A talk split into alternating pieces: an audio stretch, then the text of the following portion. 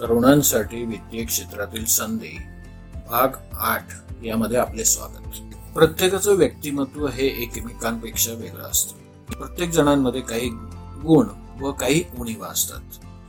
वित्तीय क्षेत्रात कोणत्या व्यक्तिमत्वाची माणसं लवकर यशस्वी होतात याचा विचार केल्यास शोधक व्यक्तिमत्वाची विश्लेषणात्मक बुद्धिवान आणि वैज्ञानिक विचारसरणी असणारे अथवा सामाजिक प्रवृत्ती सामाजिक कार्याची आवड असणारे किंवा उद्योजक व व्यावसायिक प्रवृत्तीच्या व्यक्ती अशा व्यक्ती उत्साही व ऊर्जावान असतात.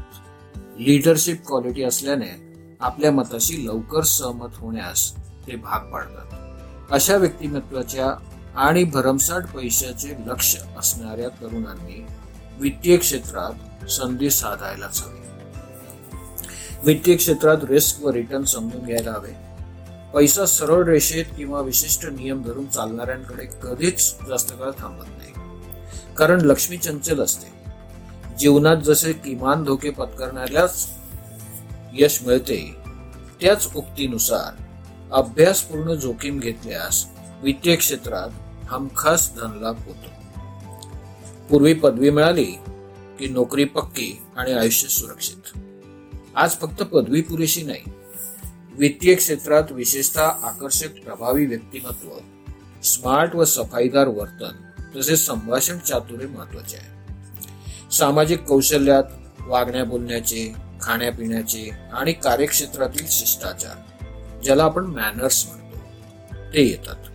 तर तांत्रिक कौशल्यात बुद्धी, तुम्ही घेतलेले शिक्षण, पदवी आणि वित्तीय क्षेत्राला अनुरूप कौशल्य याला भरमसाठ महत्व आहे. परदेशातील सोशल स्किल गुरु किंवा व्यक्तिमत्वावर अभ्यासक्रम घेणाऱ्या अधिकाऱ्यांच्या मते भारतीय तरुणांकडे उत्तम बुद्धी व मेहनती वृत्ती आहे, त्यात वादच नाही. मात्र सामाजिक कौशल्य, ज्याला सोशल स्किल म्हणतात, त्याबद्दल मेहनत घेण्याची आवश्यकता आहे. व्यक्तिमत्व सुधारता येते, आकर्षक पण करता येते. गरज आहे ते समजून घेण्याची. व्यक्तिमत्व सुधारल्यास लक्ष्मी आपोआप आकर्षित होते, हे मी आजच्या तरुणांना सांगण्याची गरज वाटते का? पैशाची गोष्ट, पैसा हा सर्वांनाच आवडतो, परंतु तो कसा मिळेल, केव्हा आणि कुठे मिळेल, त्यासाठी नेमकं काय करायला हवं याचा सल्ला घ्यायला आपणास आवडत नाही. हा विरोधाभास नाही वाटत का? मध्यंतरी एक सर्वे झाला होता, त्यानुसार 96% भारतीय पालकांना असे वाटते की त्यांच्या मुलांना आर्थिक माहितीची कमतरता आहे. शाळा कॉलेजेसमध्ये बँक व्यवहार अभ्यासक्रमात आपण मार्क चांगले मिळवतात, परंतु प्रत्यक्ष बँक व्यवहार करताना अनेक चुका होतात. उद्याची काळजी प्रत्येक जण करतो, परंतु भविष्य सुखकर करण्यासाठी गुंतवणुकीची गरज आहे असे सांगितल्यास सध्या गुंतवणूक नको असे का म्हणतो? महागाईचा, व्याजदराचा वित्तीय क्षेत्रावर होणारा परिणाम बघायला आजच्या पिढीला आवडत नाही. आंतरराष्ट्रीय पातळीवर भारतीय रुपयांचे इतर चलनांबरोबरचे नाते हे समजून घेण्याची आता आवश्यकता आहे. आजच्या तरुणांना बहुतेकांना रुपयातील देणी घेणी आजही कळत नाही. 94% पालकांना त्यांच्या मुलांनी डिजिटल वॅलेट बद्दल शिकावे असे वाटते. भविष्यात जे अधिक आणि विश्वासार्ह आर्थिक सल्ला यंत्रणेची आवश्यकता बळकट करतात. मोविन आणि मायक्रो मॉम्स प्रेसोच्या सर्वेक्षणानुसार बहुसंख्य भारतीय तरुणांना पैसे व्यवस्थापन, ज्याला मनी मॅनेजमेंट आपण म्हणतो, आणि फायनान्स फील्ड बद्दल पुरेसे ज्ञान नाही.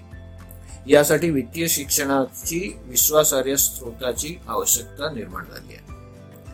मोविन हे बेंगलोरमधील किशोर केंद्रित पॉकेट मनी ऍपचे मुख्यालय आहे, जे विनीत गुप्ता व मुकुंदराव संचालित आहे. 2010 मध्ये सुरू झालेल्या momspresso.com चे उद्दिष्ट महिलांना व्यक्त होण्यासाठी आणि व्यासपीठाद्वारे कमाई करण्यासाठी सक्षम बनवण्याचं आहे. भारतातील तरुण आता नवीन युगातील डिजिटल फायनान्शियल सोल्युशन बद्दल शिकण्यासाठी अधिकाधिक तीव्र कल दाखवत आहेत. डिजिटल पेमेंट सिस्टम बद्दल 93% प्रतिसादकर्त्यांनी जाणून घेण्यास स्वारस्य दाखवले, परंतु फक्त 22%च डिजिटल पेमेंट वापरण्याचा आत्मविश्वास बाळगून आहेत. 70% लोकांच्या ब्लॉकचेन वर नॉन फंजिबल टोकन ज्याला NFT आपण म्हणतो अशा सारख्या क्रिप्टो मालमत्तांबद्दल देखील जाणून घेण्याची उत्सुकता दाखवत आहेत. भारतीय तरुणांना पूर्वीपेक्षा अधिक आर्थिकदृष्ट्या स्वतंत्र व सक्षम व्हायचे आहे. तरुण ग्राहक म्हणून त्यांचे वैयक्तिक जीवन आणि त्यांनी केलेल्या निवडी मग ते गॅजेट्स, फॅशन, खाद्यपदार्थ किंवा प्रवासाशी संबंधित असोत तेव्हा त्यांचे मत मांडले जाते. तरुणांमध्ये आर्थिक वित्तीय साक्षरतेची गरज वाढत आहे हे वित्तीय साक्षरता सर्वेक्षणातून ऑलरेडी स्पष्ट झाले आहे. देशदूतच्या माध्यमाने आणि संपादकांच्या सहकार्याने वित्तीय जागरूकता वाढवून तरुणांना, महिलांना, वरिष्ठ नागरिकांना आणि ग्रामीण क्षेत्रातील नागरिकांना चांगले आर्थिक निर्णय घेण्यास मदत करण्यासाठी मला पॉडकास्टद्वारे आपल्याबरोबर संवाद करण्याची जी संधी मिळाली त्याचा आनंद आहेच.